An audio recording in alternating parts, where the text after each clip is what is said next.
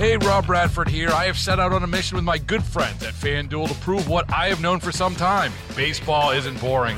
Now I have a daily podcast to prove it with some of the most notable people in the baseball world screaming baseball isn't boring from the mountaintops or at least agreeing to come on our show. Players, managers, GMs, and yes, even the commissioner of baseball, Rob Manfred. It has been a constant wave of baseball's most powerful voices. So join the revolution, subscribe, and soak in Baseball Isn't Boring. Listen on your Audacy app or wherever you get your podcast. You'll be glad you did. Call from mom. Answer it.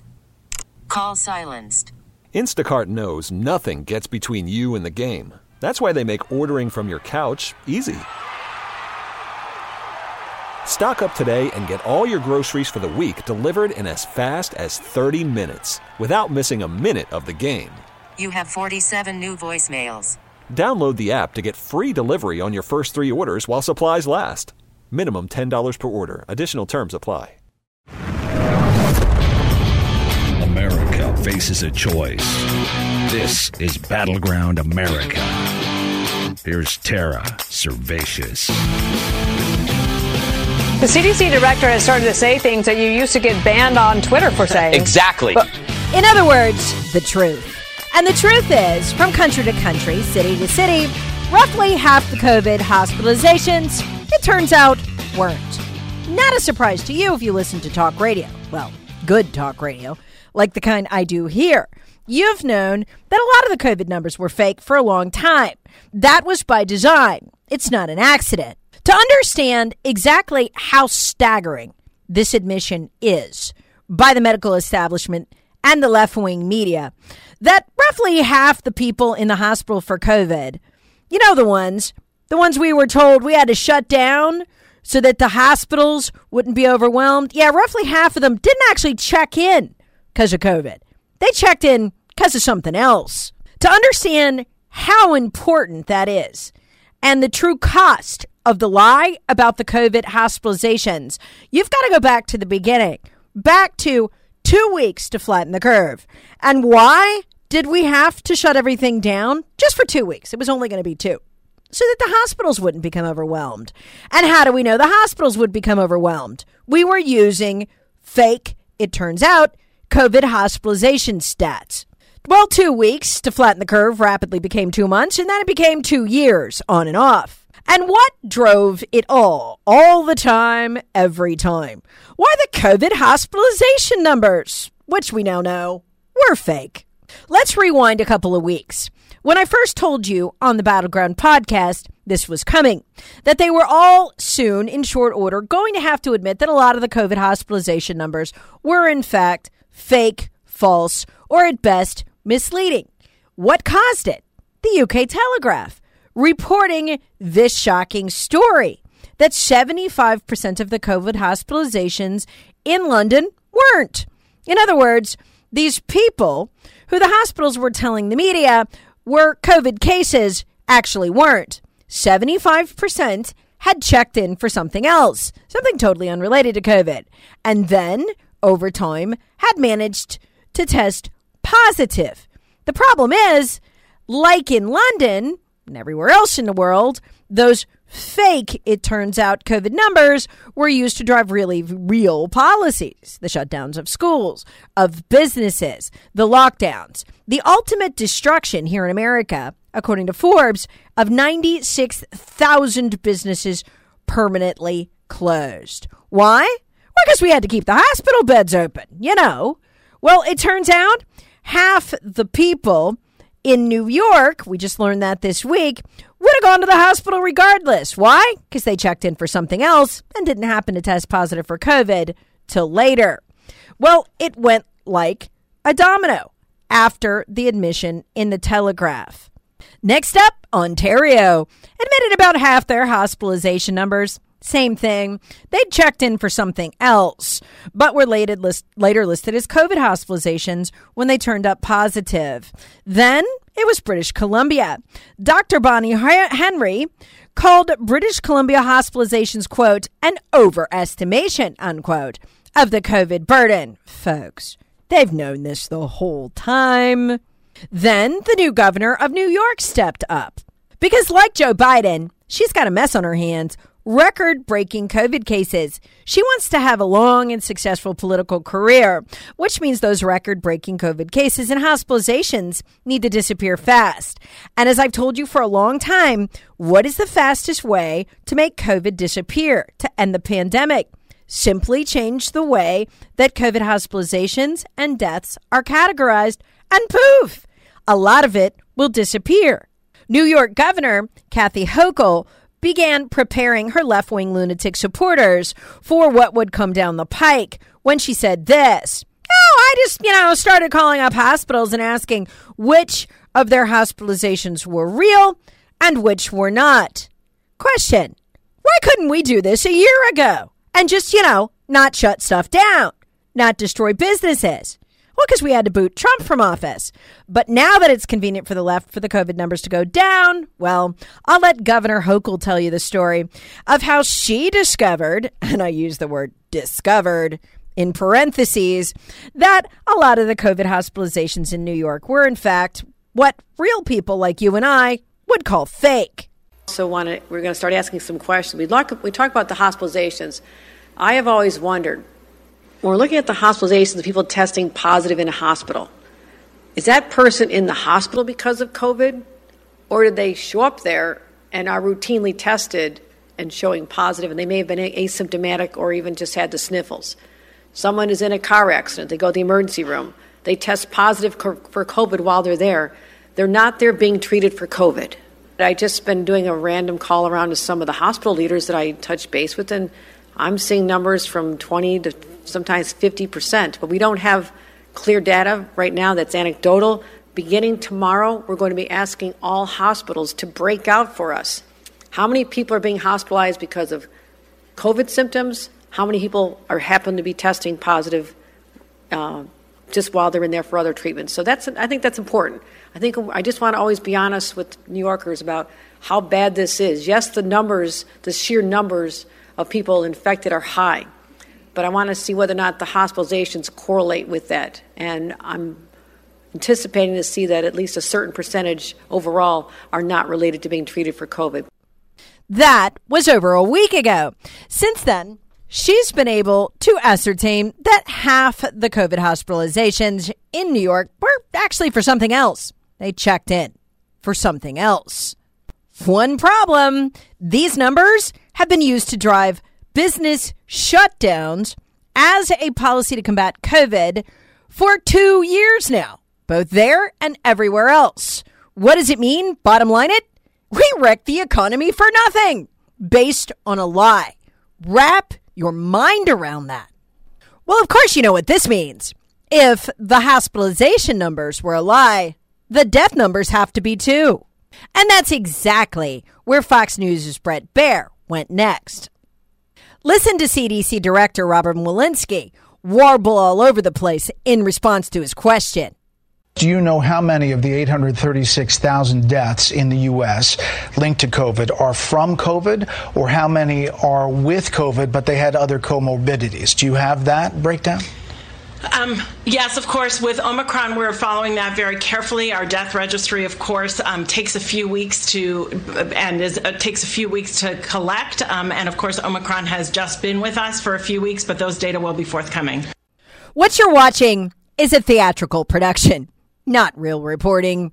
Yep, everyone involved, including Baier, everybody at Fox, and the whole mainstream media is pretending something simple. They're pretending they don't know that the CDC changed the coding guidelines almost immediately when COVID began, so that COVID deaths were coded like nothing else. If you tested positive for COVID, even if you died, say, an auto accident, you were coded as a COVID death. It's not like that for anything else. If you die, say, of kidney disease, what did you die of? Well, you died of kidney disease. But if you happen to test positive for COVID, then you're a COVID death. We don't do that with the flu. We don't do it with anything else. Yet they put the two page guidance out almost immediately, and it inflated grossly the number of COVID deaths. But when I posted it on Facebook about a year and a half ago, I got put in Facebook jail. It was right from the CDC's website. You weren't allowed to speak of it. So, all these people pretending to discover this suddenly are full of crap. This coding guidance was initially reported by Laura Ingraham, at least on national television anyway. Anybody who wanted to know about it could have. So we know the coding of the deaths was a lie. It was a government mandated lie because they changed the death certificate coding of COVID. But why did your local hospital go along with the lie? Why did your local hospital administrators go along with the mass shutdown and ultimate destruction of so many local businesses when they knew damn well that, what, roughly half the people in their hospital for COVID didn't actually show up because of COVID. They weren't hospitalized because of COVID. At any point, one of those hospital administrators in any city could have said, ho, ho, ho, wait, wait, wait, wait. No, let's not shut all the businesses down. We have plenty of bed space. See, half of what we're claiming are COVID cases aren't really. They're people with heart attacks who would be here regardless, or people from car accidents who'd be here regardless. They just happen to test positive with COVID. Why didn't those hospital administrators speak out?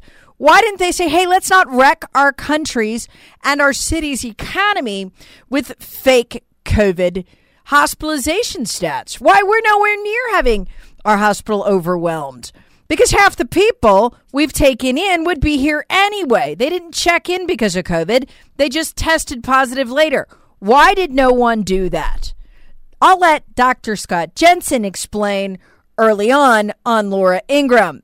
Hey, Rob Bradford here. I have set out on a mission with my good friends at FanDuel to prove what I have known for some time baseball isn't boring.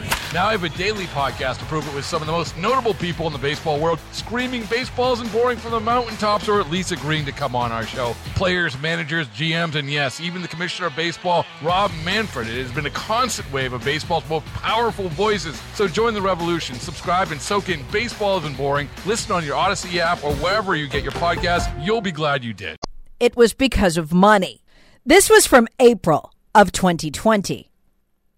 Dr. Fauci was asked about the COVID death count today. Here's what he said in part. What do you say to those folks who are who are making the claim without really any evidence that these deaths are being padded, that the number of COVID-19 deaths are being padded? You will always have conspiracy theories when you have uh, very challenging public health crises. They are nothing but distractions.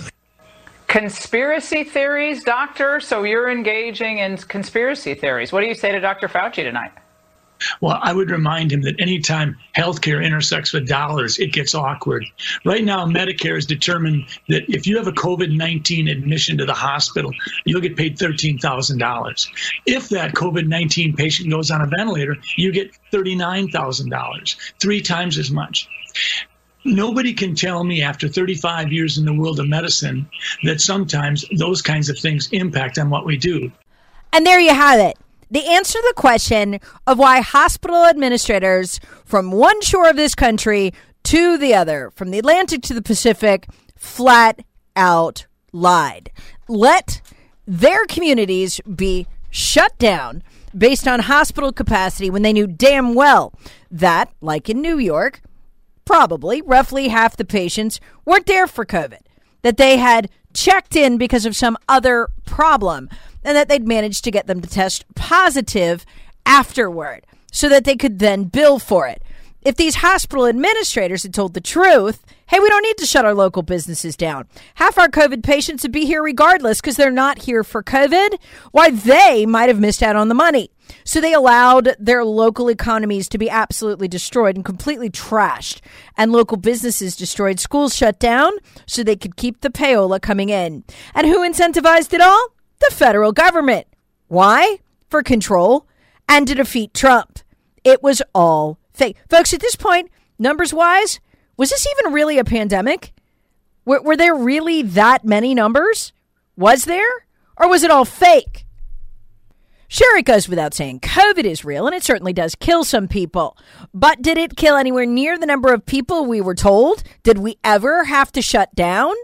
Were the hospitals ever really in danger of being overwhelmed? At 50%, like in New York, to 75% in London, my guess, no. We did it all for nothing, which means that all of those terrified people who then didn't go to work, who we had to print money to pay them, resulting in massive prices you're seeing now at the grocery store. That's why you're seeing massive prices at the grocery store. It all goes back to these fake numbers. It drove everything the brokenness, the economic depression, and the resulting inflation we're seeing now. It was all based on a lie. What a difference it would have made if CDC Director Rochelle Walensky, or the one before that, would have admitted something like this a couple of shutdowns ago. The overwhelming number of deaths, over 75%, occurred in people who had at least four comorbidities. So, really, these are uh, people who were unwell to begin with. Notice she's still not really answering the question. Okay, 75% had at least four comorbidities. Were they hospitalized for those or for COVID? I think we know the answer. At least four comorbidities, by the way. Why are we even vaccinating children? It's a legitimate question given this admission, remember last week from Anthony Fauci, that the child hospitalization numbers are as fake as the adult ones. But the other important thing is that if you look at the children who are hospitalized, many of them are hospitalized with COVID as opposed to because of COVID. And what we mean by that, if a child goes in the hospital, they automatically get tested for COVID and they get counted as a COVID hospitalized individual. When in fact, they may go in for a broken leg or appendicitis or something like that. So it's overcounting the number of children who are, quote, hospitalized with COVID as opposed to because of COVID. What Fauci doesn't admit, it's the same for adults. Bottom line, the American people got hosed by these people bigly. And now they're admitting it as if it's no big deal, leaving behind them a trail of massive economic damage. So, what are they lying about now? As of this moment, if you go on social media, particularly Facebook, and suggest that the vaccine causes injuries, serious ones, you'll do a turn in Facebook jail. Unless, apparently, you're the Australian government. They just did a remarkable thing. Admitted that yes, the Pfizer shot does cause damages. So much so, they've set up a fund to compensate victims. All while they force people to get the shot as we're attempting to do here with the Biden mandate. This is from the mainstream news channel News 7 in Australia. A shocking admission of tens of thousands of vaccine injuries for the first time, including serious ones like myo and pericarditis. Now, the federal government is offering compensation for anyone who becomes seriously ill after having their COVID shot. It's been a long road to recovery for Matty John. It's a really uncomfortable and um, quite a frightening experience. He felt like he was having a heart attack two days after getting the Pfizer vaccine. I just got this sharp pain that I've never experienced before in the centre of my chest. Diagnosed with severe pericarditis, he was off work for 10 weeks. You're constantly worrying, I suppose, that anxiety around, I suppose, we're talking about your heart. Matty's not alone. It's estimated 79,000 people have suffered adverse reactions. Now the government's offering compensation. I'm sorry, how many people in Australia? 79,000 people have suffered adverse reactions. So while Australia is now paying out, and folks, why isn't Pfizer paying out? Why is the government of Australia paying out? Among other questions. Anyway, while all this is going on, our bureaucrats are still lying to us as if there aren't 21,000 deaths from the vaccine recorded in VAERS. We just pretend there aren't. And hundreds of thousands of injuries and adverse events. Here's what you get in Australia if you have one of those. And folks, the, the thing here that's significant is this means the government's actually admitting it instead of continuing to lie about it. Claims under $20,000 will need evidence from your doctor. Claims over $20,000 assessed by a team of legal experts. The highest figure reserved for only the most serious of cases. I think it could cost the government a lot of money. Daniel Opare works at Shine Lawyers. He's looked closely at the government scheme. If you do suffer pericarditis, it, it can uh, result in you being out of pocket. Um, you know, you might have to see a cardiologist, you might need procedures. Um, so it is definitely appropriate that there is a vaccination scheme there to compensate those people. But like all schemes, there are limitations. To make a claim, you must spend at least one night in hospital. And that's a clause that makes Matty John ineligible. He was admitted to hospital twice but never stayed the night. It is a little bit frustrating um, and out of pocket a fair bit, but in saying that too, um, it is what it is, and um, that's life. The scheme is now open. Nick Hose, 7 News. Thank you for listening to today's podcast. To subscribe, download the Audacy app and hit subscribe. It's A U D A C Y. Thanks for listening.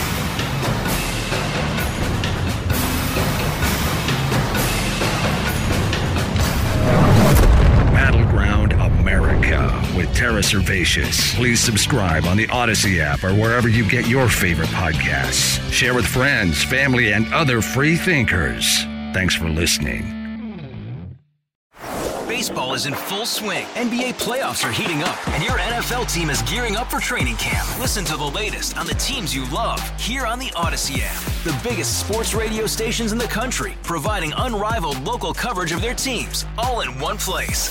Exclusive interviews with players, coaches, and team executives, streaming live and always available on demand. Stay in the know with your favorite teams right here on the Audacy app.